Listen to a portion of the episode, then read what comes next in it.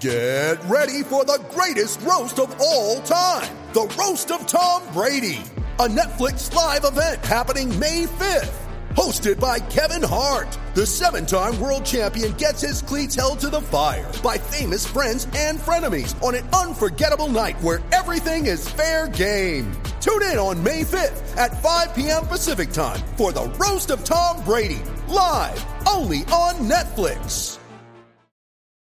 You ready? Showtime. On May 3rd, summer starts with The Fall Guy. Let's do it later. Let's drink a spicy margarita. Make some bad decisions. Yes. Audiences are falling in love with the most entertaining film of the year. Fall guy. Fall guy. Fall guy. That's what the poster said. See Ryan Gosling and Emily Blunt in the movie critics say exists to make you happy. Trying to make it out? Nope. Because I don't either. It's not what I'm into right now. What are you into? Talking. Yeah. The Fall Guy. Only in theaters May 3rd. Rated PG-13.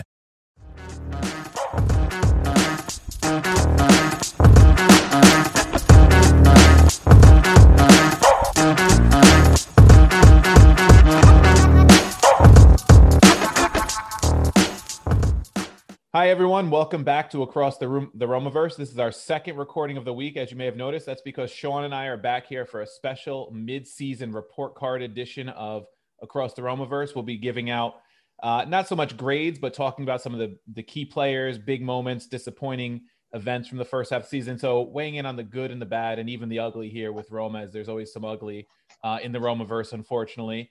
But um, before we get into all the mid-season stuff, Sean has a couple uh, recent events that he'd like to weigh in on. So, Sean, why don't you uh, tell the audience what you wanted to talk about?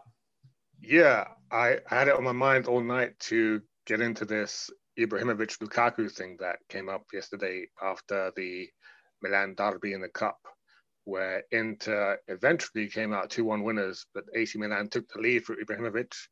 Uh, struck ba- uh, Inter struck back through Lukaku, and then in the end, uh, Christian Eriksen gets the winner. But uh, the highlight of the match was really, um, as you said off the air, um, the passion getting injected back into the game with uh, uh, Romelu Lukaku and Zlatan Ibrahimovic face-off. Um, what was reportedly said, and we know we have the audios now, for, at least from Ibrahimovic's side, was um, him calling Lukaku, Lukaku, sorry, a little donkey, and uh, basically bringing up the, the past where Lukaku was linked, whether true or otherwise, with uh, practicing with voodoo practices through his mother. And uh, Lukaku, from, from Lukaku's side, he was no angel either. He was, you know, you know saying uh, basically saying all sorts about Ibrahimovic's wife and his mother as well. So um, basically, two athletes going as far as they possibly could to wind each other up on the pitch.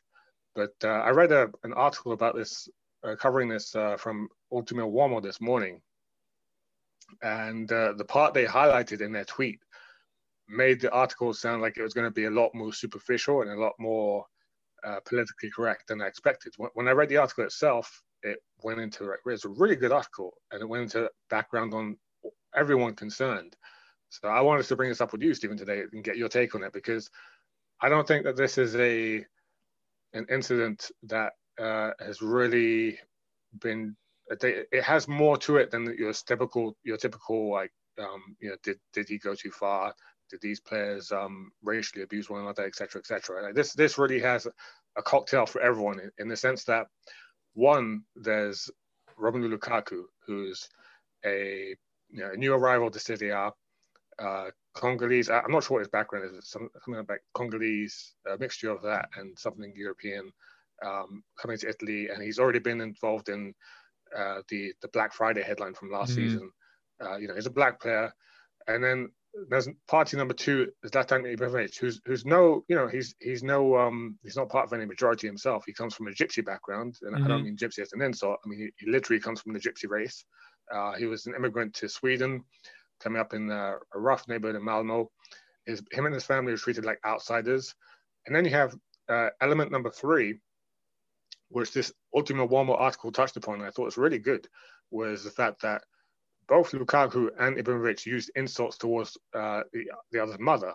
And in Italy, that tends to be far more offensive to the average Italian than anything to do with race. Mm-hmm. So that was really like what people took as the reaction, at least inside of Italy this morning, which is, oh my God, look at what Lukaku said. Uh, some people took that as though Italians were trying to sweep the, the sort of like the more intolerant, uh, you know, I don't know if you want to call it quote unquote racist element about it under, under the carpet, but I thought it was just a natural reaction as, as um, that really says a lot about uh, what can offend people in Italy and not. Um, I wanted to take, I wanted, I wanted your take on it in terms of, do you think anyone crossed the line? And also, you know, not, I'm not asking you for a judgment in terms of like uh, just uh, you know judgment on perfect strangers, but just from your background, you know, what what would what would be more important to you in this in this situation in terms of if, if you were involved yeah so it's funny um, you say that about the mothers because my wife and i have been binging the sopranos uh, recently on hbo and in that in in that mafia culture which is connected to italian culture in some ways you know m- mothers are off limits mothers and wives so yeah. it, it's funny that the italian press picked up on the mother insults more than um, the the uh, voodoo insult towards Lukaku's mother because that could be, you know, connotated as racism in some ways, I guess you could say, because it's associated with, um, you know, the African culture, I guess. And I, I guess, you know, and, and this maybe, and I'm not defending Italian culture in any way because this is the 21st century and, and we know the issues that we've seen with racism in Serie A in the past couple years, but it almost goes to show the cultural differences that sometimes go into what some cultures find offensive and others don't. And it, it's really interesting because, you know, growing up here in the States, uh, you know, you know, not so much myself, but you would see other uh, adolescents interacting, especially in the middle school age level, you know, where kids are just starting to hit adolescence and they want to be tough guys and, you know, who insults whose yeah. mother. And it's always like the mother insult is always the, the big one to put things over the top and, you know, really rile the other person up. So, it's kind of funny uh, in some ways. I don't know if these two have any past when they were at United. I'm pretty sure they were at United together for a bit. When they, uh, yeah, they had they had one season at the club together uh, where Ibrahimovic was, uh, you know, still on the shelf from that that yeah. horrible knee injury, and Lukaku was brought in for 85 million as effectively as a de facto replacement. Yeah, so there was there was tension there from the start. Yeah, but, so I'm sure there's some personal tension to begin with. Yeah. But what I read was that Lukaku's only ever before this incident, Lukaku's only ever been praiseworthy towards Ibrahimovic in terms of how he was an mm. influence mm. on his career. Yeah. So this sort of like this changed the ta- chapter in, in, in a sense, in that yeah, like, it seemed like Ibra took um you know did his research on what you know what buttons to press for mm-hmm. Lukaku before this match and just decided look this guy is no longer my my former teammate he's my yeah. enemy now and and, and I could see Ibra being a real bastard if he wants to you know he's got that that persona and I was, I was saying to my buddy, you know, that'd be a real heavyweight battle if the two of them went at it because they're two big boys. Yeah. And Ibra's got his, I think, Taekwondo or some kind of martial art background where he, he's a black belt. Yeah. So um, it would certainly make for. I saw David Amoyal uh, tweet out, you know, if they wanted to raise money for charity, they can go on pay per view and, and, go at it. And people would probably pay good money for it. But um, yeah, from the point you brought up earlier, I'm, you know, I, I'm glad to hear that nothing like you know there's no like racial slurs used or things like that because that that's been such a big issue. Yeah. um and i think it was more just pushing buttons at each other personally than on a racial level. So that's in some ways a relief i guess you could say because we've seen the issues in italy with that. And um you know i, I don't know. It's I, I think it was two guys who are big competitors trying to get under each other's skin and ibra clearly got under his skin because lukaku was not very happy but in the end, he got the last laugh because uh, he scored the penalty kick to tie it, and Ibra got the red card on that second yellow, which was really a tactical foul. I didn't get to watch the match; I saw the highlights, and I don't know what Ibra was thinking there. So Lukaku got the last laugh, and I'm sure when these teams go at it again in the second half of the season, it will certainly be uh, a match worth tuning into to see if you know there's any more tension build up because derbies are fun to begin with.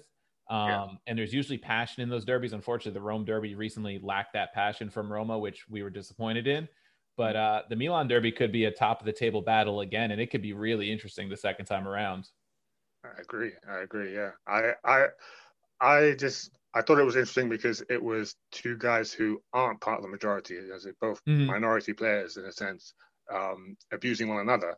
And I imagine, you know, if you come from a background like that where you probably put up with a lot of shit in, in Sweden yeah. or or in you know wherever Lukaku grew up. Belgium. Well. Um, yeah, Belgium.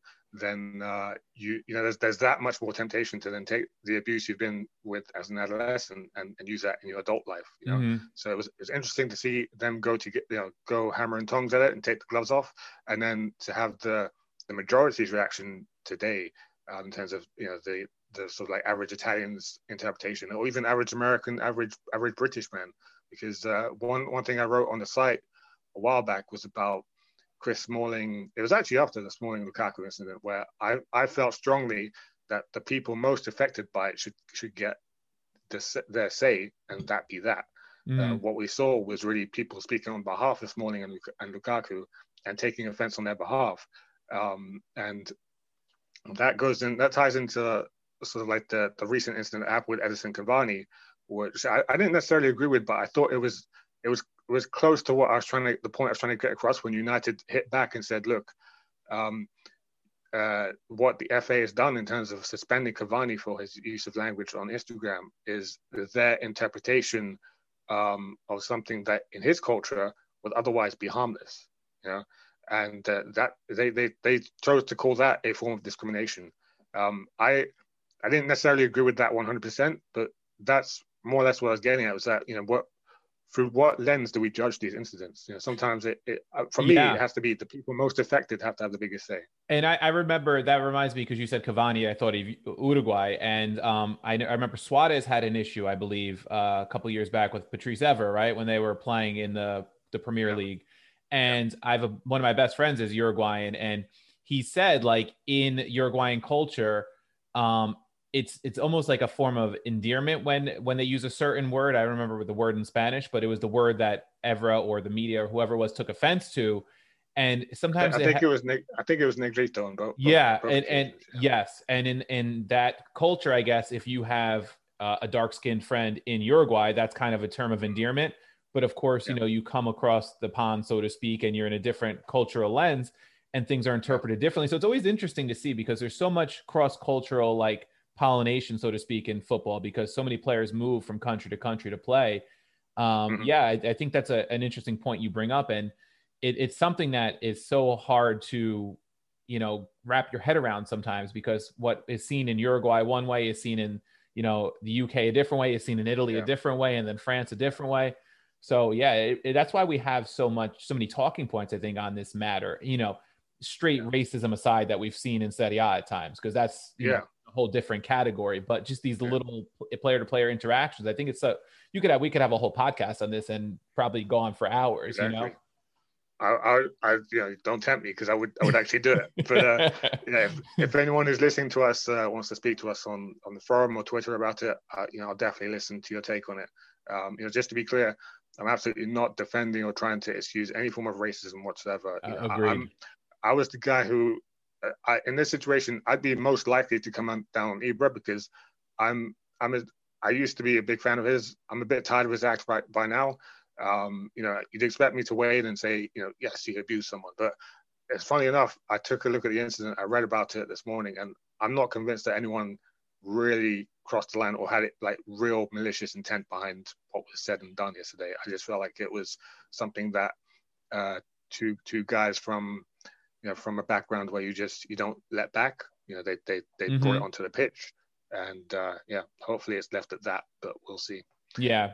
Yeah, I'll just throw in one more thing. I think when you grow up in those situations, like you said, and you come from the meaner streets and you're used to that, you know, going back and forth, I think that's what it was, you know. Um, and like you said, we'll leave it at that. And you wanted to mention one other thing, uh, Sean, about uh, Marco Savorani, right? The Roma goalkeeper coach. Yeah, I just thought it'd be good for us to touch on uh, what's going on this week. I mean, not just Savorani, we could talk about the, the transfers. We had we had some mm-hmm. players linked today. I don't know what you th- make of them, but uh, first of all, Savorani, we had Jonas today publish uh, an article arguing that Roma must do everything they can to get Savorani signed to an extension. His contract is up this summer after serving for the uh, serving as the senior head goalkeeper coach uh, since 2014. It should be said that his mentor was the goalkeeper coach before him, before he was uh, promoted to Primavera, and the club were delivering great results with uh, Savorani's predecessor as well.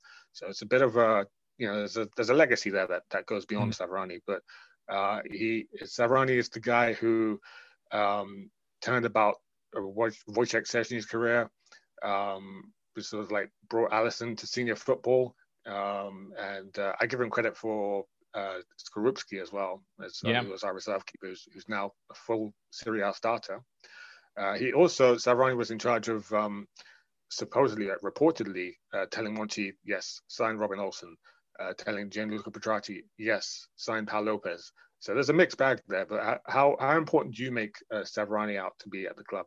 Yeah, it's um it's hard to say in some ways when you see, you know, if you had asked this question two seasons ago before the Lopez signing and it was just Olsen as the black mark, I think it would be a little bit easier to say, you know what, they made one mistake on the market. Olsen maybe he saw something in the size and maybe he wanted to take a chance on it. it didn't work out, didn't work out. Um, because Szczesny and Alisson became two of the best goalkeepers in Europe under his his watch. Now Alisson, we know is an extremely talented player, um, just needed to be refined a bit because he was very young. Whereas Szczesny had a, a career in the Premier League with a big club like Arsenal and maybe just needed to be reawakened a bit, so to speak, and you know um, out of a bad situation. But um, these other two make you wonder, and I, I'm you know I think the results are there to keep him around at least for another maybe if they bring in another talented keeper like a Cragno or someone like that that I'd love to see come to Roma. Um, I hmm. think he could produce obviously better results than he's done with these last two. But Olsen came in fairly highly regarded. Uh, not Olsen, rather. Uh, Lopez came in fairly highly regarded. Roma paid the highest transfer for a goal that they've ever paid for him. And it was in the 20 yeah. something million range. Um, I don't know what's going on with him. The, it, should, it should be said 12 months earlier, that Betis signed him on a free. Yeah, yeah. So uh, great plus valenza there. Speaking of yeah. all those uh, financials we always talk about, um, but I don't know with Lopez because we see the we see flashes of what could be with him. So it could be more of a mental block with him too. At times you have to think like that play in the Coppa last week that got him the red card. It was like almost like yeah. what what is he doing? Um, yeah. You know, so sometimes a, a, coach can only do so much also. Um, mm. But I, I think his his results speak enough to him sticking around. What do you think? I I I would I want to go away and uh, sort of like put some more substance behind my answer. But my my first impulse is that I find Savorani is spoken about whenever he is spoken about as someone who's um um, well, actually, Joe, yeah, to borrow Jonas' words today, he actually said he's a miracle worker, and I find that that's that's taken it too far for me because like when you look at Savorani's record so far, it's better than chance. It's, it's in that like 60, 70% range of good work, which is more than good enough. You know, mm-hmm. you, use that to call yourself an expert. So he's, he's clearly good at his job, but uh, he doesn't, uh, you know, if I compare him to like successes of other goalkeeping coaches at other clubs right now, which I have no clue about, I'd have to go away and research, but I, I imagine that it wouldn't, he wouldn't necessarily stand out as like someone who's way, way, way, way more successful than any other coach in the league. Uh, I could be wrong about that, but um, my opinion is that I see no reason why you'd let Savorani go. Uh, you know, if, if he if he's willing to stay, definitely keep him on. If he's not, I just don't. I don't feel it's made out. It's such a disaster as, as made out to be. But uh, I guess it depends on who's ready to replace him as well. Yeah, yeah, I agree. All right. On that note, we'll move into our mid-season report. Um, we'll just start with a, a quick rundown of the Serie A table. So you know, to to kind of lay the groundwork. So Roma currently sits third in Serie A on 37 points. Milan tops the table on 43, followed by Inter on 41. And then nipping at Roma's heels are Juventus and Atalanta level on 36 points. Uh, Juve, to note, does have a match in hand, so they could easily uh, leapfrog Roma with a win in that match in hand. Following those two teams is Napoli on 34. They also have a match in hand because it's their match against Juventus that has to be made up. So, uh, in an ideal world, when that match is made up, we're almost probably rooting for a draw. But um, Napoli's on 34, followed by Lazio, also on 34. It's the match in hand that puts Napoli ahead of them. Um, and then you have Verona, this coming week's opponents, on 30, along with Sassuolo. Uh, Sampdoria rounds out the top 10 on 26. And then uh, you go to the bottom half, and you have Benevento 22, a bit of a surprise there on 11th place. Fiorentina 21, starting to drag themselves away from the relegation zone uh, after a rough start uh, Bologna 20, Udinese 18, along with Spezia and Genoa. Um, and then you have the four teams that are really uh, around that relegation zone, which are Torino and Cagliari on 14, a couple big clubs there, bigger clubs, so to speak, compared to those normal relegation battlers. Then you have Parma on 13 and Crotone on 12. So Roma sitting in a, a very strong position in the table, probably better than many people would have expected going into the season. Um, you know, their goal scoring has a lot to do with it because Roma is currently level third for goals scored in Serie A with 41, just four behind leaders Inter in that category. But where Roma's issues have been is in the defensive side, where they are, I believe, 13th, giving up 32 goals. So their goal differential is only a plus nine, which is, uh, you know, compared to the other top teams in the table, not so good because you have teams like Milan at plus 17, Inter plus 22. Atalanta plus 21, Juve plus 19, Napoli plus 22. So all those clubs that are immediately around them have a much better uh, goal differential. Until you get to seventh place Lazio and eighth place Verona are teams in a similar plus minus uh, to Roma. You know, so that's been kind of the big story. I think is if they shore up that defense, you know, they might have the ability to fly a bit higher or at least hold that top mm. four position because the goal scoring has been there. That hasn't been a problem like we've seen in some past seasons. Um, so we'll start with, uh, you know, the whole team. We'll talk about a, a team portion of the the the pod, and then we'll get into more individual things. So, Sean, let's start with the team. Um, I know we had talked about it before we started that it's kind of hard to pick out individual moments, but um, do you have anything that stood out to you as positive this year from the team, or maybe uh, some negative moments that have stood out to you? I, team wise, I think the the um, the way that Fonseca has adapted to the players is um, it speaks well for most people. Obviously, one guy, Edin Dzeko, isn't very happy about it because it doesn't play to his strengths. But um, the way Fonseca has started his work from last spring till now, in terms of turning Roma into a far more vertical team that stretches games and uh, tries to make it a foot race to goal on the counter, um, it's brought out the best in a lot of people, um, you know, especially Lorenzo Pellegrini, you know, to, to name a few, but uh, um, Bryan Cristante as well. You know, so um, I guess I, I, don't really have a particular moment coming up, like jumping off the top of my head right now, but when I look at um, how our play has resurrected, you know, or, or even pushed other some players to higher levels like Cristante, Pellegrini, Perez, uh, Rick Karsdorp, um, even settled down players like Leonardo Spinazzola, we know we we've spoken about this in the weeks gone by, so I'm, I'm just covering old territory here. But for me, that that's really what it is. Is uh, Roma have met, Roma under Fonseca have managed to keep the value of almost the entire squad at a very respectable level, and uh, I think that that's pretty important uh, in this you know COVID struck time where uh, clubs are losing money left, right, and centre. Uh, you want to have a, a, a squad that people want to want to knock on your door and say, hey, you know, I like to look at that player. Uh, you know, is he is he staying long or is he you know is he up for up for grabs? Uh, you know, there's some some players that um, wouldn't have wouldn't have had any suitors 12 months ago now have a have a market for themselves. So I think that's that's a good thing. Or even even from a sporting level, I, I like to see those players doing well on the pitch, and they are. Uh, what about you? Yeah, I have to agree from a, a, team standpoint. I think that's been one of Fonseca's strengths, and we'll get into Fonseca a little bit later in the pod after the individual players. But I think that has to be considered a quote unquote best. It's not an individual moment, but a theme from this season that has to be uh, something that he's praised for and that Roma's praised for. Some of those sort of players that were looking like busts and wastes of money at, at points in the past couple seasons are coming mm-hmm. good on their their value. Um, if I had to pick like an individual match or moment I don't want to be, uh, you know, stuck in the moment, so to speak, because it just happened so recently. But I think Pellegrini's goal on this past Saturday has to be one of the top moments of the season, just because of the circumstances surrounding that match, getting bumped out of the Coppa Italia in humiliating fashion to the Spezia, who was the same opponent on Saturday. Um, yeah. Hammered in the derby the match before Fonseca's job apparently on the line going into that match. Um, and I think it was a good chance he might have been gone if they didn't win that match. So I think that was a, a big moment. I also think back to the beginning of the season when they played Juve, and it was disappointing in some ways that they drew that match to Juve because they they had a good chance to win it.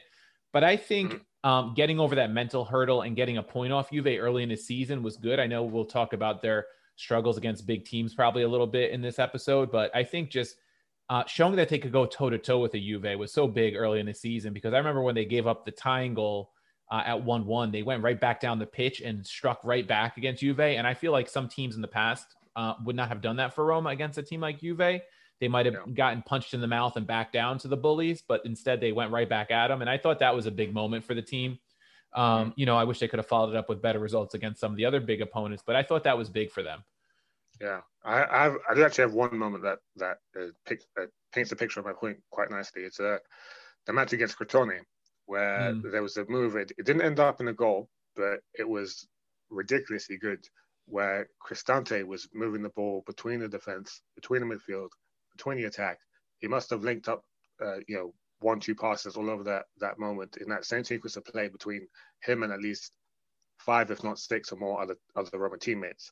And uh, you know, we've seen some sometimes some Totti-esque kind of first passing, first time passing from Bryan Cristante Yeah. recently. But that that was a moment where he was like really at the center of play, the, the heartbeat of the team. Yes, it was against Crotone, but what it, what it showed was um, Roma players supporting each other, offering the guy on the ball options, you know, two two or more options to pass it to. Uh, Roma teammates moving around opponents so that he could create space for Cristante to to provide those through balls and find a teammate. And uh, it was done fast as well, very lucid, um, and just it cut them, cut the opponents open to shreds. With you know, it was just really, really sublime stuff to watch. And we've had we've had two or three of those moments throughout the early season that haven't ended up in goals, but had they been scored, it would have been easily, uh, you know, Serie A contender for team goal of the season. So I like that. I like that we're playing so condensed and that we're we're crowding out areas of the pitch where we want to be crowding them out around the ball and you know sort of outnumbering opponents in that sense. Those are the those are the moments I like the most on under Fonseca so far. Yeah, yeah, I have to agree. Um, some of those team plays have been very, very nice to watch on the counterattack and in other facets of the game.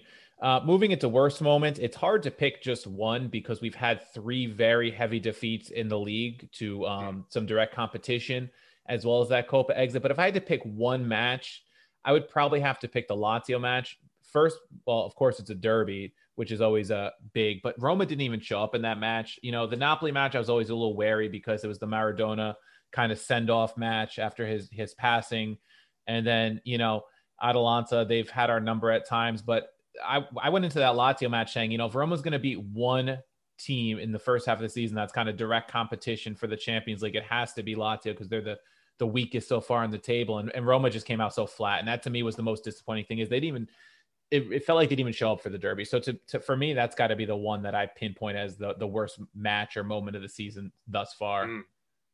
I I agree with you, especially when it comes to the Napoli match. Uh, that I was that was highlighting one of my my well, concerns about the team is that we we lack muscle out wide. We lack guys who um, will just win those those physical duels, and um, that was one. You know, that was one where I felt like Napoli heavily outflanked us. You know, they, they, didn't, they didn't, if they need a big guy, they needed Lorenzo Insigne on the wing. He's, he's diminutive, but uh, he's you know he's sharp enough that he can outfox our wide players. And when when you get when we get outflanked, we tend to get we just tend to fall into disarray. Um, it happened with a, a Sevilla to mm-hmm. like devastating effect where we just looked second best the whole game and even shell shocked.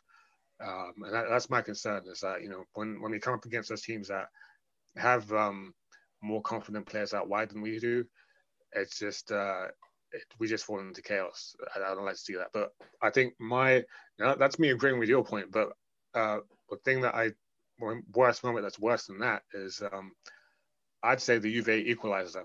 Mm. 10 minutes before it came, uh, Cristiano Ronaldo's goal.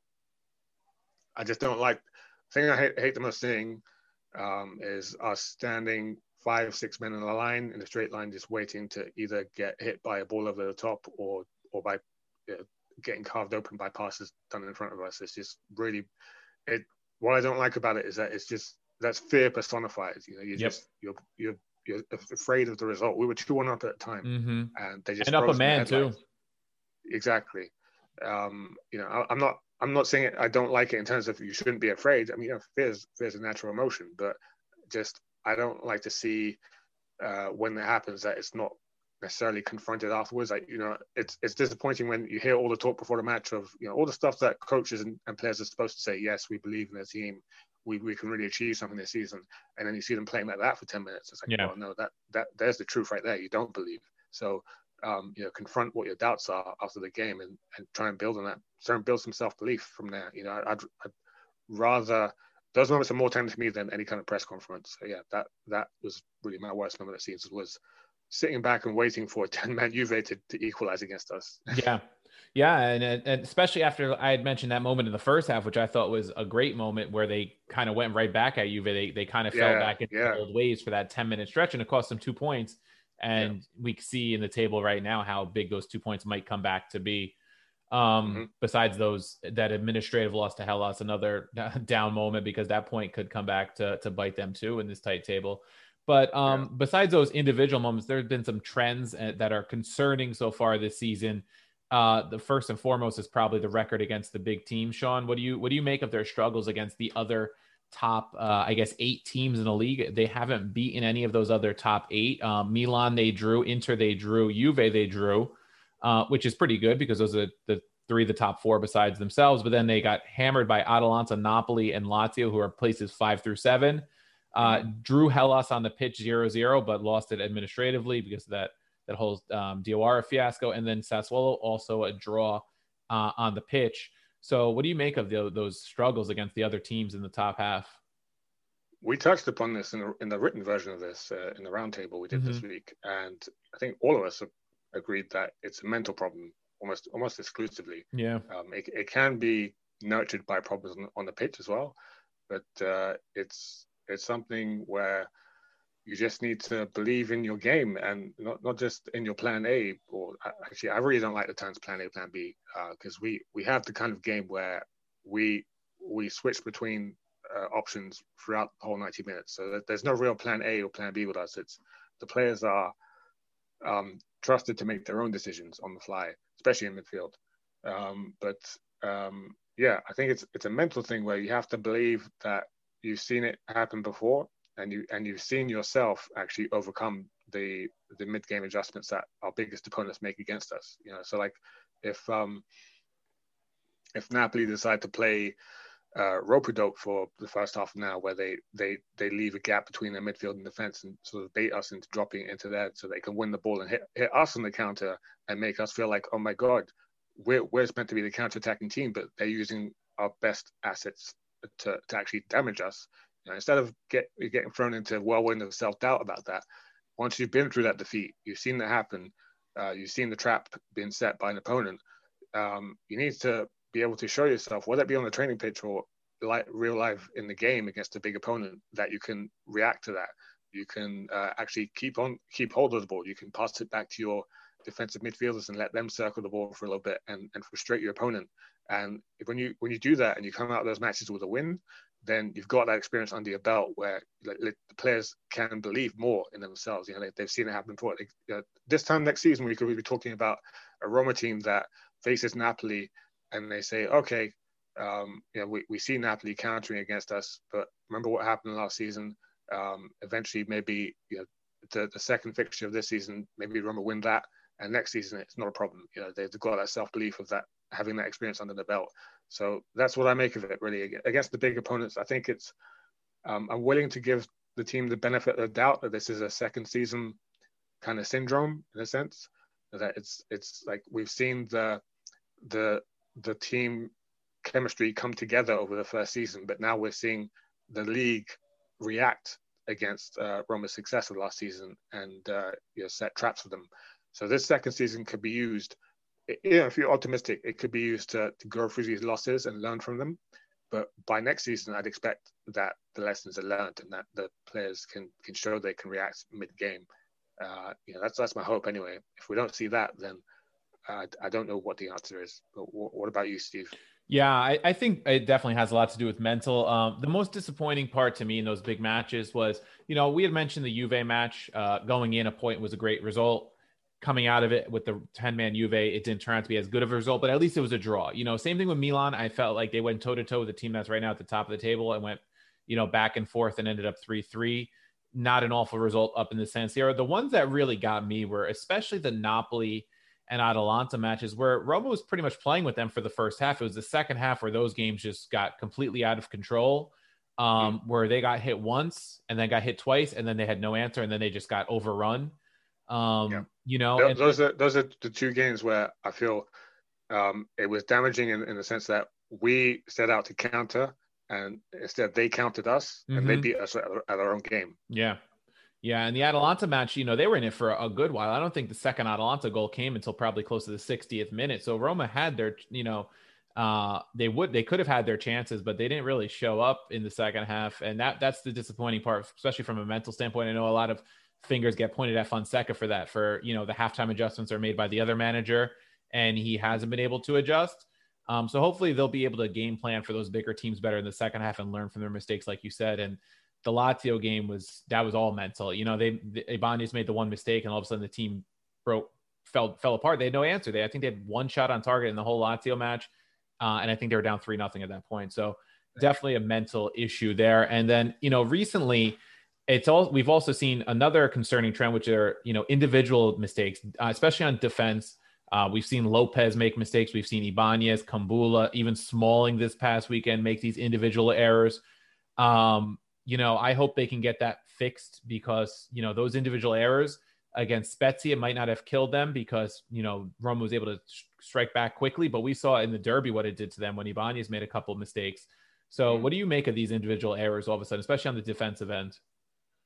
Well, we touched upon this just last episode. Yeah. So I think the only fresh thing I can say about it is what, what I brought up in uh, Totti today this week, where uh, we we it was uh, a piece where I covered um, a Coppa disaster back in September of 2000, early in the beginning of the season, where Roma were, you know, th- back then they were one of the biggest teams in the land, at least one of the richest, one of the biggest spending ones.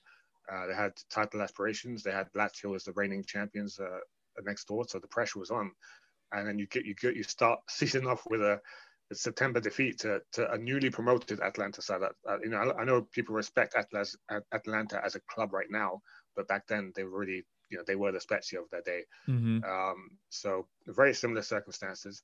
And what you had after the match was the coach complaining some would say throwing his team under the bus, Fabio Capello, by saying, look, there's really so, only so much I can do, but if I prepare the team to uh, defend against very avoidable, avoidable goals that we've we planned ahead of time, and then they go on the pitch and they do the exact opposite of what we've prepared, and they concede those goals, it's the very same goals that we prepared to defend against. What can I do? This, that, I, I, this is, he said that it's the first time it ever happened to him on a Roma bench, and uh, that was his reaction on the fly.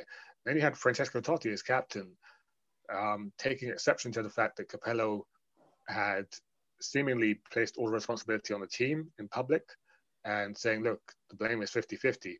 But even Totti gave him the benefit of doubt at the beginning when he was reacting to Capello's comments by saying, um, look, uh, Capello, does he does he have to be the white the guy responsible for transmitting some kind of like anger, you know, firing us up for the game?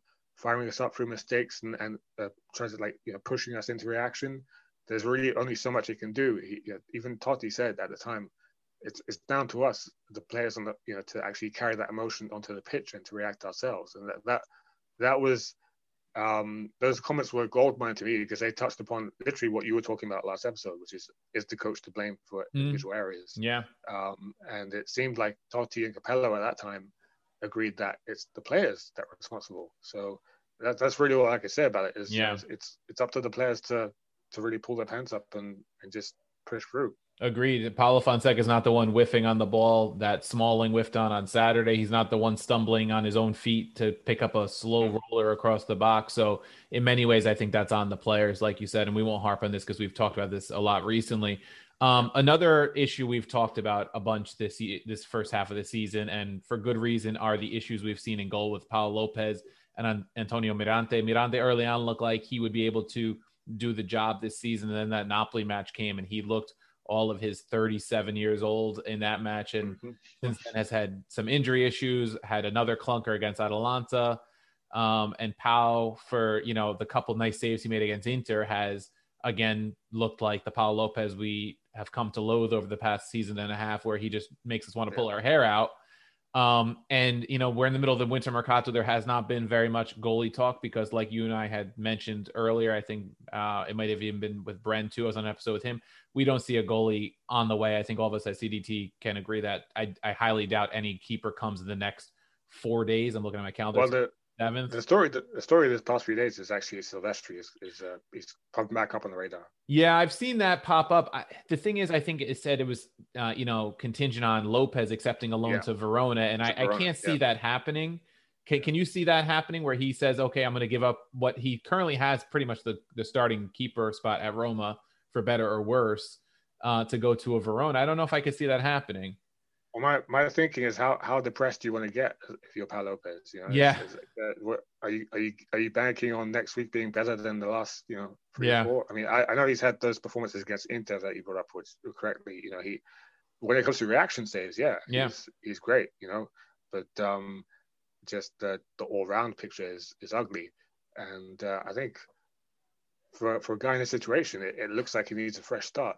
Um, yeah, I that could happen at Verona. You know, a, a loan to Verona is harmless for the rest of the season, Mhm. so it could be in his favor. But uh, as you said, for now, if he sticks firm and he's the starting keeper at a big club, and uh, I guess if if he really really believes that he can still redeem himself, then he's going to stick with it. Um, Yeah. I, I would have loved the Silvestri move to happen this week, but uh, yeah, as you said, probably probably Lopez away with that.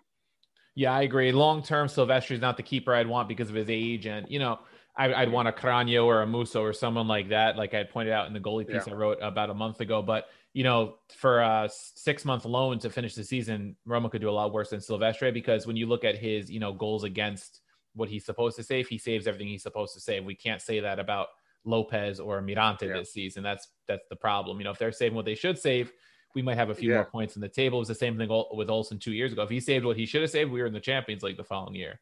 So, um, you know, we we've seen what goal Yeah, I'm- could do. I'm looking at it as purely a yeah, I'm looking at it as purely a guarantee for the short term in terms Mhm. of you know Yeah. covering your bets to get to make that top four. exactly, And maybe and then stays sticks around as like what as in Mirante's old position. Yeah, yeah, And, and then we get someone who really and then like you- Musso who puts us over the top. But, yeah. Exactly. And our last trend we will talk about what is Pedro. Um, you know, Pedro came over on the free this summer, toward the end of the summer window. Uh, I was a little wary of the signing because of his age. Um, I didn't know how much he had left to offer. Early in the season, looked pretty good. I think he does bring a, a, a important leadership role to the team, especially with the young Spanish contingent that we have. Um, but we've seen his play drop off as the months have worn on, and he was heavily used early on, and even some little uh, niggling injuries recently. Um, so what do you make of his drop off? And then who do you think fills that role moving forward? I'm surprised. I don't know what to make of it. I'll be honest with you. I really don't because it's not like when, when I see him uh, in his bad performances, it's not like a, it's not like it's a player who's um, tired and and not uh, in the right place at the right time. He he he has good ideas. You know, he's clearly he's clearly mentally there when even when when he's supposedly tired and playing badly. It's his execution that has been Mhm. so bad when when he's off. You know, like he he just can't get a pass right. Uh, it will go straight to the opponent. He'll give the uh, give possession away. Can't find a teammate. Um, it, it's I've never seen an experienced player, or maybe never is an extreme word here, but rarely can I remember seeing an experienced player fail in execution. And Yeah. normally, if, if a guy is um, getting up in the, in the years and, and his his fitness is a problem, it's that he just he looks like he's moving around the field like in a laboring way. But Mhm. Pedro's all over the place. Like he looks he looks as hungry as ever. You know, when he came off the bench the last two games, he, he was one of the guys who was giving it his all. Um, it's just he he messes up in a very Juan Iturbe kind of way. Like there's, there's plenty of effort there, Mhm. but the execution is lacking. So I don't know what to make of that. It's, and and we're as you as you pointed out a few weeks ago, we're the first club to to get Pedro sent off. You know, he Yeah. never had a red card in his career. Never in his career. yeah. So that's that's strange to me. To me, it's like uh it's an X Files scenario where we've we've taken a player who I'd expect to be one of the mentally strongest in the team, and we've turned that on his head. Uh, I really don't know what to say about that because I, I, I find it very unusual. But uh, uh, maybe maybe you have a different take on it. I, I don't know who would fulfill his role without him in the team. It has to be Pellegrini so far because that's what been that's what he's been doing. Yeah. Um, it, it, it's been interesting because, like I said, I, I was a little bit, you know, skeptical because of his age when they brought him in. I, I see why they've decided to bring him in because of the experience factor, especially with some of the older players like Kolarov on the way out. And then I was pleasantly surprised with the early performances, but it, it's become clear that he's obviously, I think he's 33 now, that I, I think some of it has to come down to the age where he's maybe starting to lose a step or, you know, you, you start to slow down a little bit. And, um, for a player like he is, you know, he's not like a striker who just stays in the box and at 33 can just tap home goals if the ball's coming to him. He's got to make plays happen. And, you know, I, I don't know how much he'll have to offer Roma. I think if he's used in the right situations going forward, maybe as uh, kind of a super sub, that might be the best role for him going forward, spot starter and, you know, come off the bench for 20, 30 minutes in other matches. Maybe he could provide a spark. Um, but clearly he can't be expected to play the minutes and and rightly so at his age to play 90 minutes twice a week or like he was early in the season that was i think a bit much for him him and Mkhitaryan and god bless Mkhitaryan so far because up until recently he was doing it every match Um, but Yeah. at their age, the, you have to look elsewhere. Pellegrini, thankfully, has stepped up in that role and looked very good. So I think he's the immediate player to fill that role. Then I think the other option moving forward is has got to be El Shaarawy. Once he finishes his move here, he will be another player that can fill in that attacking midfield role if if Fonseca sticks with the three four two one. You know, I think it'll be a rotation of Mkhitaryan, uh, Pellegrini probably as the starters for now, with El Shaarawy rotating in, Pedro rotating in here and there.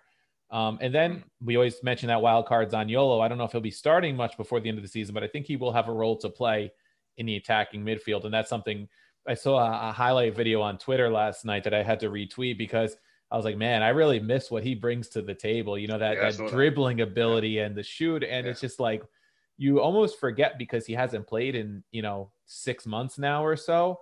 And he hasn't played at all this season because he got hurt on international duty as the season was starting. Just how good he was for Roma, especially when he came back from the first knee injury. He was doing some some some beautiful things with the ball and scoring goals. So he could be a wild Yeah. card there. Um, I mean, I think I think I think we're actually disagreeing on this point because I I I don't. I mean, I agree with you that the, the minutes were given to Pedro and Mkhitaryan were excessive. You know, no argument from me there. But I I don't necess- necessarily see Pedro's bad performances down to um, a lack of fitness or struggling fitness or, or being tired. I, I just I think I think the one thing where uh, I, I probably agree with you, and I, I never thought about before you just mentioned it, was that Pedro at other clubs when he was younger would be more so relied to be a you know, finisher, you get ahead of, of players and, and be Mhm. the you know be the guy who puts on the finishing touch or or the, the last assist, you know. But uh, you know, as you said, now he's older, he has no choice but to, to start off the moves and, and be more of the, the provider, playmaker for people to run ahead of him. And uh, maybe he's just not used to that because it's his passing that's just uh, when he Mhm. when he when he gets into a slump, his passing is really bad. Um, I remember the Napoli match, we he he dropped deep to collect the ball on the halfway line or inside Roma's half, and he actually ran through the middle of the pitch, only made it about five ten yards, and tried to pass this, make a square pass from the middle of the pitch. No experienced player does that, It's- and, and if you do that, you definitely have to be sure that you're going to keep possession. You don't want to lose the Yeah. ball in that sense, and that, that was one of the worst ways to lose the ball. mhm. So I just maybe it's just that he's adapting to a new kind of set responsibilities. But I'm just I didn't expect Pedro to be this uh like I didn't expect him to play like uh the, the errors he making he's making are like a Primavera player that's just Yeah, graduated. Know?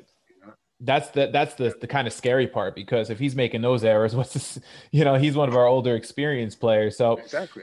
Um, speaking of indiv- individual performances, excuse me, uh, we're going to take a quick commercial break, and then after the commercial break, we will get into our you know first half MVP disappointments and things like that on an individual basis. So stick around; we'll be back in just a moment, and uh, we'll get into that. All right, welcome back to Across the Romaverse. We're back to the second half of our um, mid-season review, and we're going to the individual performances now. So, Sean, I'm going to ask you straight out to start off. What who is your first half MVP?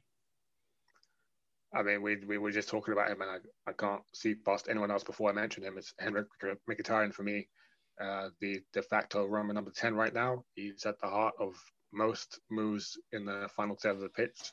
He's been called by several people, including Fonseca, as one of the most intelligent players to ever wear a Roma jersey. Um, he's on eight goals and eight assists so far, I Mhm. think, domestically, Yep. may- maybe more in all competitions.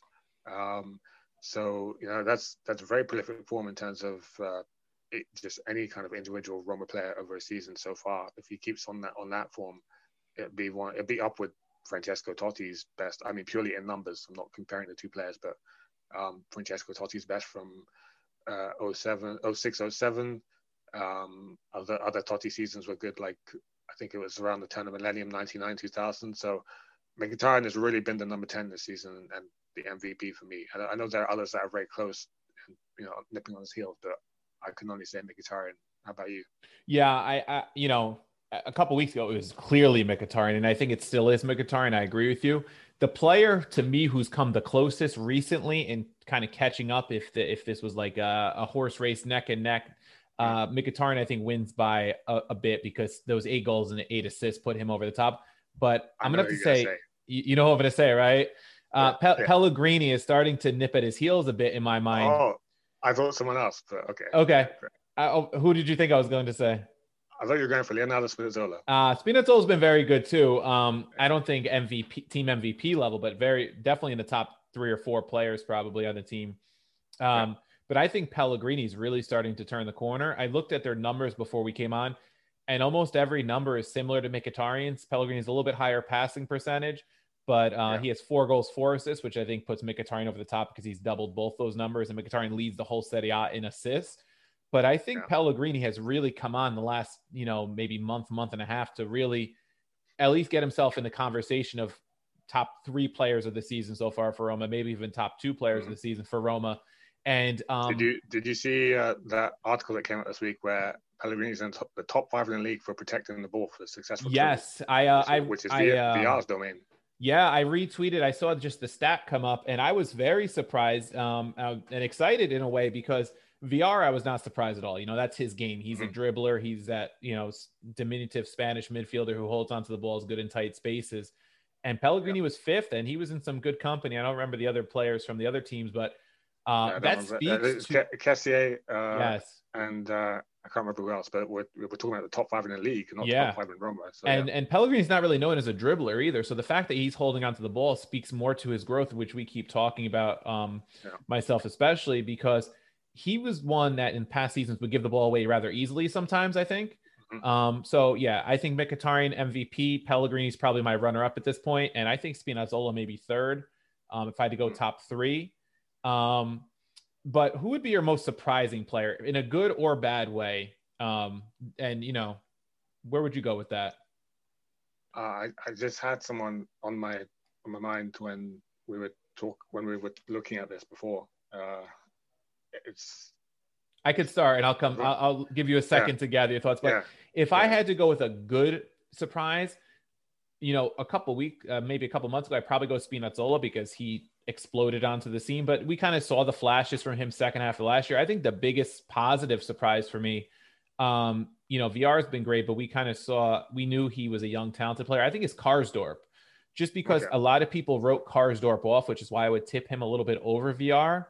Um, he- I think he's been very good. I think he's he clearly cemented himself as the right back. I know you um you know you you also like to defend Peres because he hasn't really done much wrong, but I think Karsdorp's done so much good that it's hard to dislodge him from a starting role in Yeah. the more meaningful matches going forward this season. And I think you know you mentioned Fonseca getting players to play up to their potential at the beginning of the the show.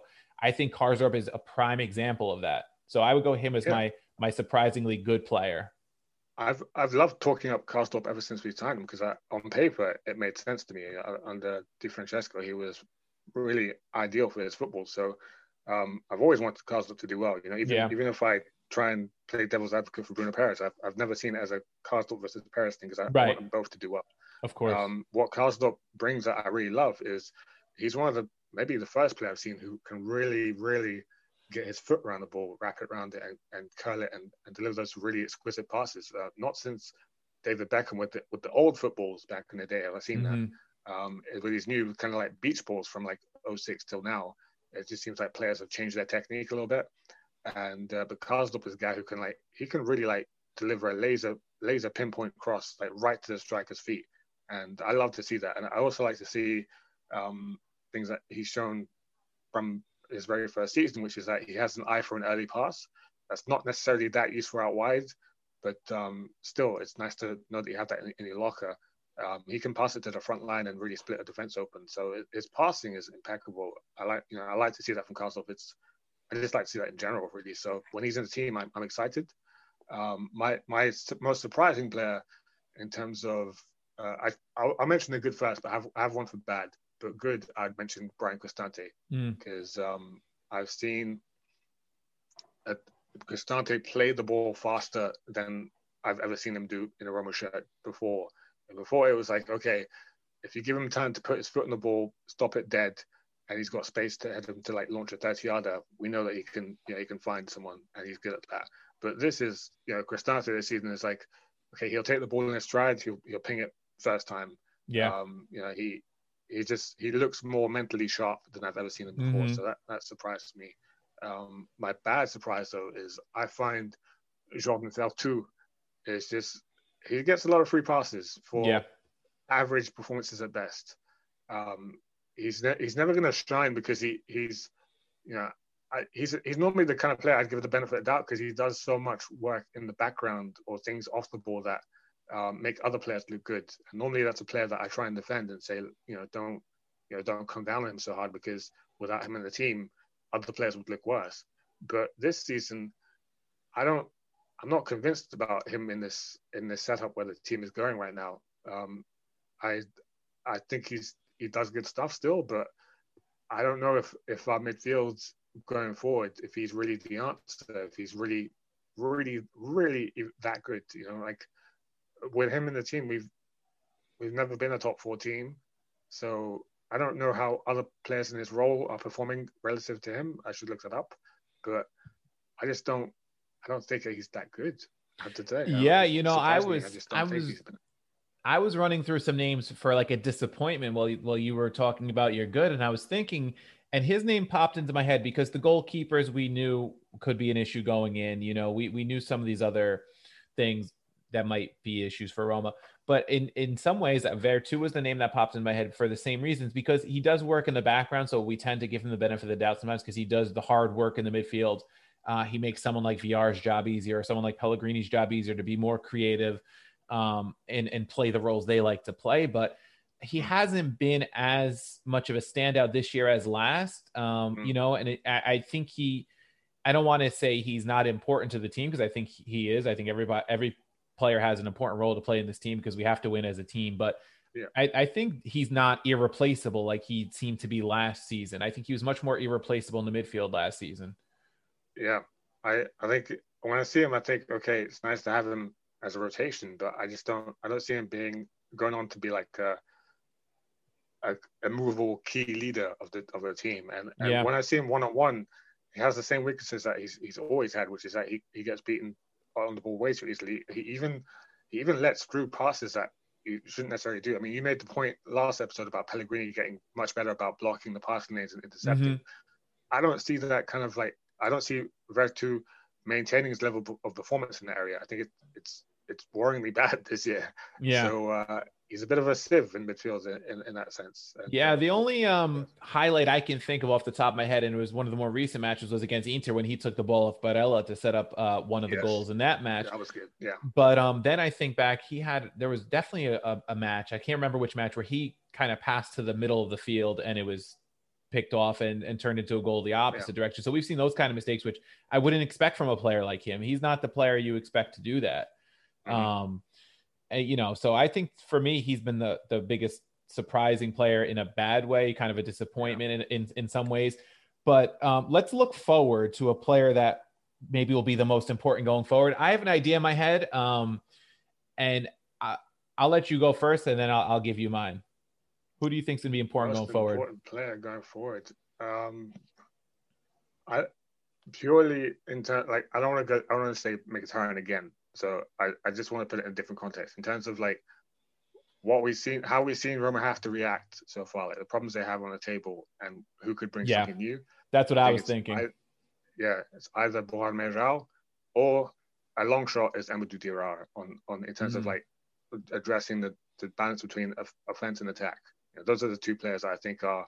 It's important to see how Fonseca will use them going forward from now. Yeah. Um, I was going to go with the first name you mentioned, Mayoral, and that's yeah. not because I would have expected this a couple weeks ago, but with all the drama going on with Dzeko, I think Mayoral's role is bound to expand. He's been playing well outside the Coppa match where he did miss some sitters. He responded very well by bouncing back nicely against Sassuolo. We saw him against Crotone just light it up. Um, mm-hmm. So he's showing that he can score at this level and uh, it seems like he'll get the start on Sunday. Uh, yeah, Sunday this week, most likely against Hellas, because Dzeko has been frozen out of training. Training alone. training alone. Um, some reports early on said it was because of the same muscle issue he had last week when he missed the match. Others yeah, now up, are saying in, it's because up, Fonseca doesn't want training. Morning, so up, up until this morning, it was it was very conventional individual training where mm-hmm. uh, he'd gone in for scans and it looked legit that he had an injury. So it's it's very normal for players coming back from injury to be given yes. a personalized schedule. Mm-hmm. But this morning, uh, from reputable sources, it's just that Dzeko is now just being frozen out. Yeah, refusing to apologize to the coach. And that that becomes interesting because, like we mentioned a, a little while ago, is only as of the recording. This is the 27th. There's four days left in the mercato. I believe. I believe it closes on the 31st. Um, and you know, short time to find a replacement. I know Giroud was linked today. I don't know how uh, advanced. I didn't get to read the reports too closely. I was at work today, but uh, you know, whether they bring someone in or Dzeko just gets frozen out and he, he doesn't end up moving anywhere because he refuses to move to certain clubs. Because I saw a West Ham move was turned down, apparently, according to one source.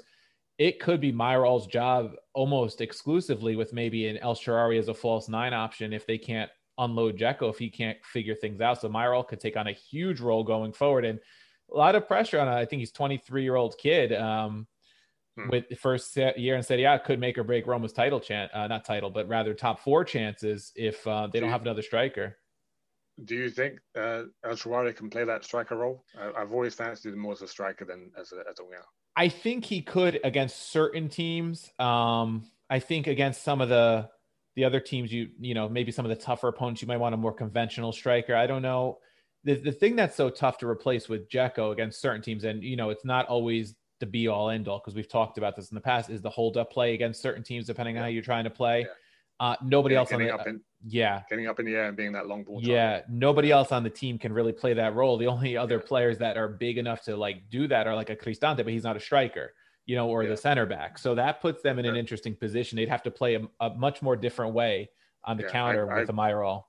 I agree with that because I, even though I, I, you know, I, I'm I'm not that keen on El in terms of like I don't see what um problems he's actually solving for us, but I freely admit he brings goals. Like he can yeah. he can score a goal out of nothing. So that's why I fa- I like him as a striker. I like the idea of him as a striker. But yeah. that is my one concern is that I don't see SES jumping up, no. fighting for balls in the air. You know, no, it's not his game. That, so. Yeah, yeah, yeah. I think so. he solves the depth issues in the attacking midfield, and he can create goals. In some of these matches we've just seen, uh, especially in those Napoli Atalanta matches, Roma's been kind of you know, out of ideas, out of goals, you know, scoring chances. And SES yeah. is the kind of player that on the on any moment can create a goal of his own. Uh, I think that's the biggest thing. Um, but any lineup changes you'd like to see going forward? Any individual changes, formation changes, anything you have in mind? I mean, I just mentioned one of them. You know, I, I know I'm I'm his lone champion at this point. But would you replace Veretout with him in that role, or where would you see him fitting? Because I don't think Villar or that's, Pellegrini leave the field right now. That's a good question. You know, I if if we were to play Pedro and Mkhitaryan up front, I'd move Pellegrini back and play him with Diawara because mm. that that's a, that's a, for me in my head that's a good balance. You know, you've yep. got uh, a guy who's an anchor and a guy who can do it all. You know, he's not uh, he's not going to be the same level of energy as Veretout, but Pellegrini can put himself about, yeah. and he's uh, he's doing it effectively this year. So I would go with that. But then again, some people would say you're crazy to drop Gonzalo Villar, mm-hmm. and I mm-hmm. agree because I'm a I'm a I'm a Villar fan. Um, I I don't really know what the solution is. Maybe maybe maybe you could play Villar as uh, the AMC, but I don't. I think that would probably hamper his aggression. He's he's he's doing well in that in that in that sitting ahead of the fence right now. So I don't know. I for me, it would be when uh, I I drop Veretout uh, if it was to bring Diawara in. Um, but uh, sorry, that yeah, that'd be dropping Veretout and Villar. Sorry, yeah. So that that's a big change to ask of of the team, but I'd try it because I I find that um, it's just a little fine tuning that needs to be done between how much the team defends and attacks. And maybe it's just something that you do with Diawara coming off the bench, like you suggested last time. You know, you, you start off with Villar Veretout in the starting lineup, and then mm-hmm. and then the second half when you're ahead in games, you bring on right. Diawara. Yeah, that's, yeah. what I like to be. Yeah. I, I could see that being a good, especially just to kind of ease him back in the, the lineup. When you get leads, Roma doesn't seem to defend them well sometimes, and they have those spells where they start to get overrun. And I think he could help break that up because he is a good defensive midfielder. Now, I don't really have a permanent change I'd like to see at this point, um, unless you know, unless the whole Dzeko situation spirals out of control. Then Mayoral probably becomes that lineup change that is you know kind of forced at this point. Um, but an idea I had, you know, this past weekend because Carlos Perez has been pretty bad. I think we can agree on that for the most part this year. Yep. He hasn't really brought much to the table. And when Mkhitaryan and Pedro are out, El Shaarawy still hasn't completed his move yet because the COVID is holding up his medical. You know, if Roma almost looks like they're stuck with Pellegrini and probably Perez again. And Verona's tough, and if Perez isn't in good form, he's gonna be. It's gonna be tough for him to break down a, a one of the best defenses in the league. I think they might be top now after um, hammering Napoli this past weekend, and Wow. Yeah, I th- they're either top or level with Juve at the top. Okay. I had this crazy idea until- because I'm thinking back to his past. Would Bryan Cristante fit next to Pellegrini for a match here or there in a in an attacking role when they're kind of out of options besides Perez? Mm, mm. Because I, I think. Sorry, if you want. I was just gonna say because they they they don't really have many other options right there if Perez Yeah. isn't playing well. I think I think with those two, uh, le- less so Pellegrini, more more with Cristante. It, it depends on the opponent more Yeah. more more than more than it depends on them because uh, those guys need time and space to do that. Yeah. especially Cristante. Yeah, that's why I feel like he's been moving back on the pitch in his Right. career. Is that he gets that that space Mhm. back. Yeah. Um, so, you know, as much as I, I would love to see him go back to being a incursore, uh, you know, guy who makes runs off the ball, run into the box and finishes it off. And I, I'm, I got nothing against that because I, that's what that's the Cristante I was excited to see at the beginning. But I think that at this point we've seen him get confidence from uh, playing a different role. That it's it's almost like throwing in another, you know, two minute spanners into the schedule Yeah. by asking him once again to like, I don't know, just change his change his role up again. But I'm not I'm not against it. I, I you know, if if Perez doesn't perform, then yeah, uh, Cristante is probably a better better gamble uh, right now. But uh, uh, Fonseca would really have to wake up in the morning and you know think, oh my god, I just listened to CD TD podcast and Stevens Stevens convinced me. yeah, and I, I and I don't know if he wants to kill any uh, confidence that Perez might have left. If you kind of throw Cristante, Yeah. that could really be the Yeah. mental end of Carlos then you've then you've written him off. Yeah, Yeah. yeah. But So- there's one guy we haven't mentioned. Um, the signing a new Roma signing within the next 24 hours, if we're to be believed. Uh, Mhm. Bryan Reynolds. Do you, do you see him making an impact this season, or is it just purely long term? I, I think it's more of a long term signing. Um, you know, he he has only played, you know, I think maybe a ha- 15 games or so. I think in MLS, it's not it's not even a, like a full season's worth of matches. I don't think. I think he's more of one of those kind of Villar signings with an eye in the future. And I'm not saying Yeah. he's as talented or will be as good as Villar long term, but I think that's kind of the scope that this signing might be made with. Um, you know, because I don't the any rumors of Bruno Peres leaving in this window have died down that I you know from a couple months ago. So I think right now you're looking at Karsdorp starter, Peres backs up Spinazzola and um Karsdorp for the most part. I'd like to see Calafiori get a little more time um Yeah. at the left back rather than Peres in certain matches, but I, I don't think Reynolds has much of a part to play besides learning the language, learning the football culture, and kind of maybe he gets a, a spot here, you know, spot there late in a match, especially with the five sub rule. Maybe they're up by three goals against Crotone. He's on the bench. You could throw him in there, but I can't see much of an impact. What about you? Yeah, that's fair enough. I, I, I looked at what he's being signed on. He's being signed on seven hundred thousand a year, I think, which is like it's not Primavera level, but it's it's like really like you're at the basement in the senior Yeah. squad. So um, yeah, I think it's it's a development year for him here and, and getting acclimatized, like you said. But uh, I I'm I like I like the logic behind the move because I Mhm. see him being a driver of the ball. Uh, we're missing down that right flank, so it's Yep. you know it's, it's it's a gamble, but it's a, it's a it's a one that makes sense, and hopefully it works out. But it could easily be a bust. Who knows? Yeah, I mean, I think they're signing for seven million. It's not chump change, but it's also not a lot these days. So I think it's it's definitely something that's worth a gamble. Um, and then you know we had meant we've mentioned his name many times, but Paulo Fonseca was you know recently on the hot seat. Uh, um, you know maybe the win against Spezia has kind of eased the heat a little bit. Maybe they turned down the the temperature, you know, from like 375 in the oven to like 350 now. You know, they're kind of keeping it warm. Yeah. Um, Yeah. But let's talk about Fonseca year one versus year two. Um, where do you think he's improved? And then maybe we could talk about where he still struggles as a manager. What do you see? I think uh, I think he I don't know if it's an improvement, but he's he's uh, he's clearly more humble than coaches gone by, like say Di Francesco. As much as I like him, used to stick with his ideas no matter what. Um, Fonseca's shown that he's not that guy. He he he uses the players he has at his disposition. Mm-hmm. Uh, again, I, I don't know if you could call that an improvement because maybe he was always that guy at his former clubs where he did that. I mean, I know he did that at Shakhtar for sure because he, he wasn't um, necessarily on board with their with the the game plan that they eventually turned out to bring back, uh, which they were playing under Lucescu before Fonseca. Then Fonseca brought it back, and uh, you know he, he he conceded to the players there. He's conceded to the players here in Rome as well, in that he's seen we have players like Pellegrini, uh, Cristante, Zaniolo. You know, we have a we have a lot of young talent that likes to play vertical football, and uh, that's more or less the the setup that he's he's brought us into in year two, away from year one, where we we're trying to play more towards uh, the strengths of like Mancini, and Pastore and, on the ball in midfield, and Diawara, um, who was shining in midfield, playing more possession-based game.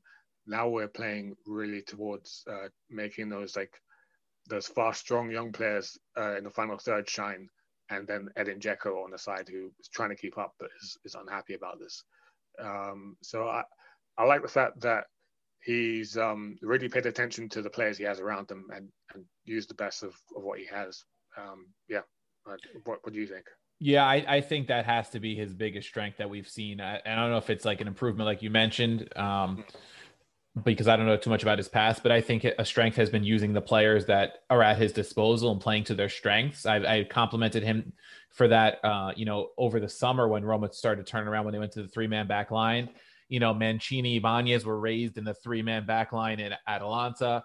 You have Spinazzola and Karsdorp, Karsdorp who are clearly better natural like wing type players than um, actual defensive, you know, fullbacks. Um, I think you know he's played Pellegrini to his strength by moving him into that attacking midfield. Um, even so though he, one, one, thing I, I always disagree with that take on Spinazzola, but it, I understand where you're coming from. But I just like, in a back four as a more defensive player, I would have no concerns over Spinazzola whatsoever. Yeah, yeah, more from would, the attacking standpoint. I think I yeah, see it. Yeah, yeah, yeah, because that's, defensively, that's where, yeah, that's where yeah, that's where I see where you're coming from because he, he looks like a player who's more excited by yes. by being further forward. You know, so, and yeah, again, another ex um another ex Atalanta player who played that yeah. role at Atalanta. So yeah. um that's been those those four have been big. I think Pellegrini's been big, even though he has showed he could play that center midfield role also this year for Roma. But I think yeah, playing players to their strength has been huge for him. Um, even a player like Smalling, we had some concern about shifting to a back three because he's never really done it in his career. Fonseca helped integrate him there. So I think player management has been very good so far. Dzeko fiasco aside right now, but I think that has more to do with uh, Dzeko, you know, maybe having some gripes with what's going on than Fonseca as a manager. Because I think everybody else, and I mean Pellegrini, who looks like he will hold on to the armband from the reports I read, seems to be behind Fonseca in the in the in the way that his post game press conference, you know, comments or whatever you want to call it. He said we need to work as a team. You know, we're a team. We're going to win as a team if we're going to do good things. And I think that speaks to the manager. I don't think anybody's really had anything to say against Fonseca besides this yeah. this whole Dzeko thing. It seems like. You know what? I find that the most surprising thing this week is that not not just not just the players but the media as well. I, I'm reading articles in Italy and around Rome, and and, and also on Roma Radio, and very, very few people, if anyone, has anything bad to say about Fonseca. Yeah. Almost everyone says it's not a good idea to get rid of him right now. Yeah. They're saying like that Fonseca is not the guy to blame. Whereas what they have done is the media have turned against the Friedkins. Mm. They, said, oh, suddenly like Friedkins being quiet is a bad thing. Uh, the Friedkins should do more. Um, are we really sure, you know, about Friedkins uh, flying under the radar like this, that they refuse to give press conferences about their managerial appointments and their choices? Uh, you seem that that unhappiness about recent bad results turn against the owner and the chairman and not the coach, which is rare to me. I, I don't see that in Rome usually. It's, it's yeah. unusual. And it's interesting too because um, the Friedkins have been at almost every match since they bought the club, whereas Pallotta yeah. was at like three in ten years or whatever it was. You know, yeah. something crazy besides the, the the Barcelona match where he jumped in the fountain after. Um, so they they are quiet, but they are present. So it's it's interesting. Yeah. I I don't know if it's because Fonseca is such a likable figure, maybe for the media that interacts with him, that maybe they don't want to throw him under the bus, so they have to find some kind of scapegoat. Um, I don't have too much of a problem with the Friedkins being quiet so far. I think they're still kind of finding their feet as owners. Yeah. Um, I, I, like it that way actually. Yeah, I do too. Sometimes Pallotta was a bit too much, you know, yeah. especially don't tell us you're not going to sell Alisson if you're going to go and turn and sell Alisson. You know, yeah. no matter yeah. you know you got great money, but don't don't make those comments. Don't get people's hopes up, right? Yeah. Um, but Fonseca, you know, he does he does need to improve in some areas. We will concede that, even though I agree he should still be here. Um, one of his struggles, I think, is utilizing substitutions um, Hmm. in the second half, and just sometimes managing the second half of matches where it seems like other managers, the experienced Italian managers, especially, or experienced in the sense that they've been in Italy for a while, will in the second half just outdo him. We saw it with Gasperini uh, against Atalanta. Gasperini just completely seemed to outcoach him in the second half of that match. Um, even a player, uh, a manager like Gattuso, who's not the strongest tactical manager in the the league from from most reports. You know, he's kind of a, a player manager, a man motivator. Um, he outfoxed Fonseca in some way. So I think the second half, you know, making those halftime adjustments is somewhere where Fonseca maybe could help Roma find some more points in certain matches. And I, I sometimes the the lack of substitutions drive me mad. Like there's there's some matches where I'm like, okay, they're playing well. I understand why he wants to stick with what he has, but at other times you're like, you know, you're playing twice a week. Give Mkhitaryan a 20 minute rest at the end of a match, or give somebody more rest. Get Calafiori on the pitch for 30 minutes because we're up four nothing, and Spinazzola doesn't need to play this. Th- those kind of things drive me mad a little bit. What about you? Yeah, I, I I definitely agree with the subs. Um, I, I don't I don't know the the th- the like the the general in-game thinking of just football professionals behind substitutions because like you hear stuff some some things sometimes like uh, like village wisdom goes around like never make subs before the 60th minute or Mhm. that's the ideal all the time.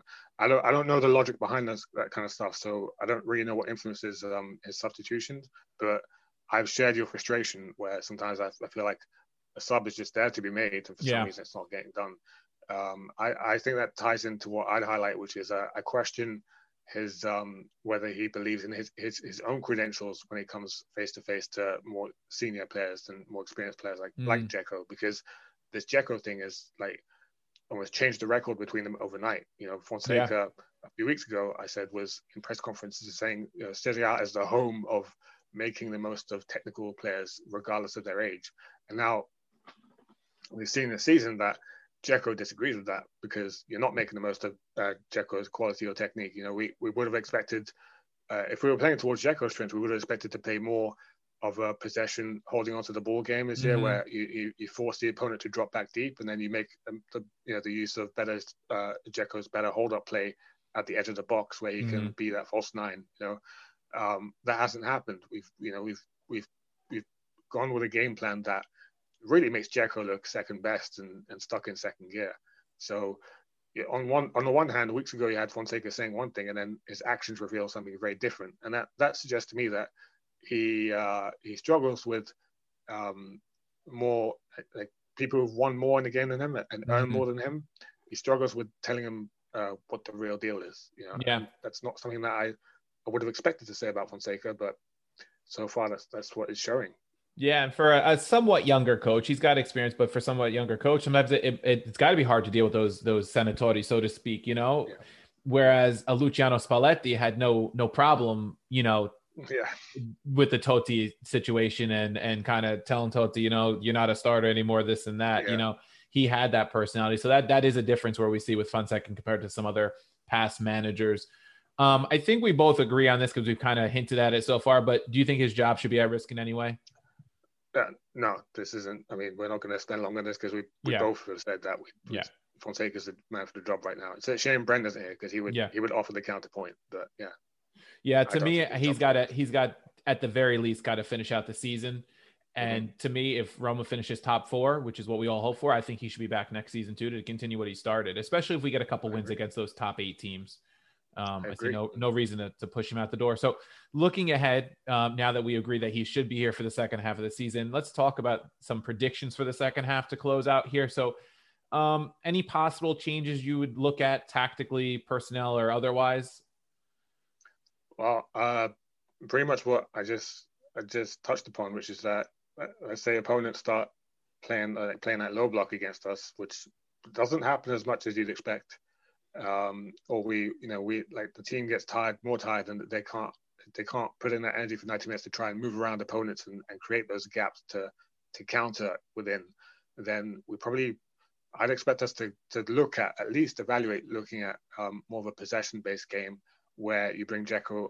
It sounds strange to say it, but bring Dzeko off the bench, um, use him as like uh, use him for the qualities you know he has. You know, be be that lubricant um, in in the hole, and um, you know you, then you get to rest guys like uh, you get to rest the minds of guys like Mkhitaryan and Pedro and, and Pellegrini. You know, they they can take a spell at the team or they can move to the side a little bit and make less decisions. Give that decision making to Dzeko, and uh, you know that would be a way to to break down teams like like like as you're saying the Veronas that are coming up. You know, mm-hmm. I, I know mm-hmm. you said that Mayoral's movement would offer a bigger danger, and I agree with you. I agree with you for now, but um, later on in the season, if, if you if you want to change things up a little bit, I think that's a different side of uh, you know tactically that you could show about the team and, and using the using the personnel in a different way. Yeah, yeah, I agree. Um, because I looked at some of the stats before we came on, and I think Roma for the season is at fifty point three percent possession, which is uh, lower than I expected. I know they do cede possession often to counter attack, but when you're one of the top five or six teams in the, in the league, you would expect to control possession against, you know, 13, 14, maybe 15 other opponents. Maybe you, you cede to like the Juves of the world and try to counter against them. Hmm. Um, so I was expecting closer to like 55%. So yeah, I think a little more possession could be a change we see in certain matches. Um, you know, yeah, I don't see much other changes, you know, personnel wise. Maybe Mayoral, like we said, takes on a bigger role because of this Dzeko situation. Um, keeper, who knows if we continue the the musical chairs kind of situation where it's a carousel of when Mirante's fit, he gets a start, and then if he fails, it's back to Lopez. Could um, it finally be Fuzato's breakthrough year? yeah, I mean, he, he got a little time in the, the Coppa, but the poor kid had to give up those two goals when they were down two men. So he was he was uh pretty much up against it there. Um, but you know, maybe a certain match against a, a Crotone or someone, maybe he'll get a match, or maybe you know Mirante's hurt and Lopez gets another silly red card at some point. We hope that doesn't happen, but who knows? Mm. Fuzato might see himself in a match. um, key matches. I mean, I think it starts off right away with with Verona and Juve back to back. You know, Verona's not a traditional power, but you know they they handled Napoli last week after giving up an early goal three one. Um, they've mm. been a thorn in Roma side when they held them 0 0 to open the season. They are a quality side. Juric is showing to be a quality manager. Um, I think someone yeah, that is, Roma will have an eye on if Fonseca does go at the end of the season. Uh, that's egg on my face because when Juric got, um, who is it? Uh, Genoa. Was it with Genoa when he got sacked? Yeah, I think it was. I, I was going to say he got them relegated, but obviously he didn't. Uh, he no, didn't, he got sacked I, he, before they could. He might have gotten somebody else real relegated, but yeah, he he didn't last that. I think it was Genoa. Yeah. I um, just felt like I, I, felt like he wasn't cut out for this coaching role, but now yeah. he's come back with a vengeance at Verona. So, yeah. yeah, and Verona, they you know they do it without a a great roster of players in many positions, especially this year compared to last. They've they've lost a lot of talent, yeah. uh, which we mentioned last episode. And um, you know, I think it's any any match against a top five or six opponent is going to be a, a key match to, going forward especially if Roma can continue to do what they've done against the smaller sides in the league. If they if they beat all of the bottom ten again, uh, bottom eleven, which they did in the first round, which is where they got a lot of their points from. Um, mm. in, fact, thirty three of their thirty seven came against the bottom eleven teams, where they got those. Uh, they got four points off of draws against the top part of the table. I think is how it worked out. Um, yeah. yeah, they're going to have to find someone, some wins I remember it was Garrett on the forum who made the point that uh, if if Roma go on to keep winning those games that it should, and then and then go on to actually turn around those results against the big teams, and you're talking about championship winning form. yeah, yeah. So, if, they, if, they, if they because we've seen Milan has drawn Parma, who's 19th. We've seen Inter draw Parma, who's 19th, and other results like that. And Inter drew Udinese 0-0, where that's a team Roma found a goal against. You know, Roma. Yeah for so many years we've said if Roma could just beat the Parmas and the Chievos and teams like that, they would have won probably a, a title or more, two. More, more trophies, yeah. yeah. Um, yeah. They're it's finally doing that. Now they just need to beat a couple good teams. Yeah. So it should come to no surprise, Paulo Fonseca, if you're listening, that uh, you know we're, we're talking about every key match, every match being a key match in the yeah. second half of the season and uh, we expect nothing less than title winning form from you. So yeah, no, no, no pressure there, no pressure whatsoever. And and in all honesty, if they even if they lose a couple of those top eight matches, you know, which is bound to happen because when you play that many good teams, you're bound to lose a couple of matches. Mm. If they turn one of those draws and one of those losses into wins in the second half, you're talking about five more points, and you're talking about a 42 point second half. If they replicate the bottom half, you know, form, that's yeah. got to be good enough for a top four finish if not yeah. top two or three, or maybe even push for the Scudetto this season. So, yeah, um, for, for me, for me, key matches are Lazio, Napoli, Atalanta because well, see how they respond. Before. Mm-hmm. Yeah, exactly. See how they respond. We've seen those those teams specifically uh, be better at counter attacking than Roma. Mm-hmm. So what are Roma going to do? You know, I, I want to see their response, Roma's response in those games. Uh, if we if we end up losing or dropping points to Inter or Milan or Juve, those teams have great players. So it yeah. could just fall down to chance, or it could you know on the day there could just be something that happens where we say, well, that was just too good, you know. But Lazio, Atalanta, Napoli, I felt that at our level. Um, yeah. And yeah, I want to see I want to see how Roma reacts in those games. Yeah, I think that's the main competition for that fourth spot. Um, yeah. And I'll point to Juve just one more time because can you imagine the the mental boost it would give Roma if they can go to the Allianz Arena in, in two, a week and a half time oh, and sure. and find three points? If they can do that, then you know yeah. they should have no mental issue against any of the rest of these teams. For sure. Um, and if Juve was ever vulnerable, it, it's this season at in the last yeah. decade. So let's hope for the best in these next two matches. So we'll leave it with our second half MVP prediction. Sean, who's who do you peg as the second half MVP for Roma? Uh, I'm gonna say someone we haven't mentioned. Uh, I'm gonna chuck in Gonzalo Villar's name because mm. uh, he's been so influential so far. If he if he you know continues on the on the rate progress he's on, I mean, we could be very very very subtly could be the guy who, who strings together everything Roma in a in a way that makes the biggest difference. So that's my my take on it. Yeah. So I'm going to go with one of my favorite players in the team who has been playing very well of late, which is Pellegrini. I think yeah. uh, it, I think if he does inherit that armband, I think he is ready for it. And I, I, think that might even give him another little bit of motivation to prove himself even more on top of what he's done so far. And I think Mkhitaryan will slow down a little bit because of the age. I don't expect eight and eight in the second half.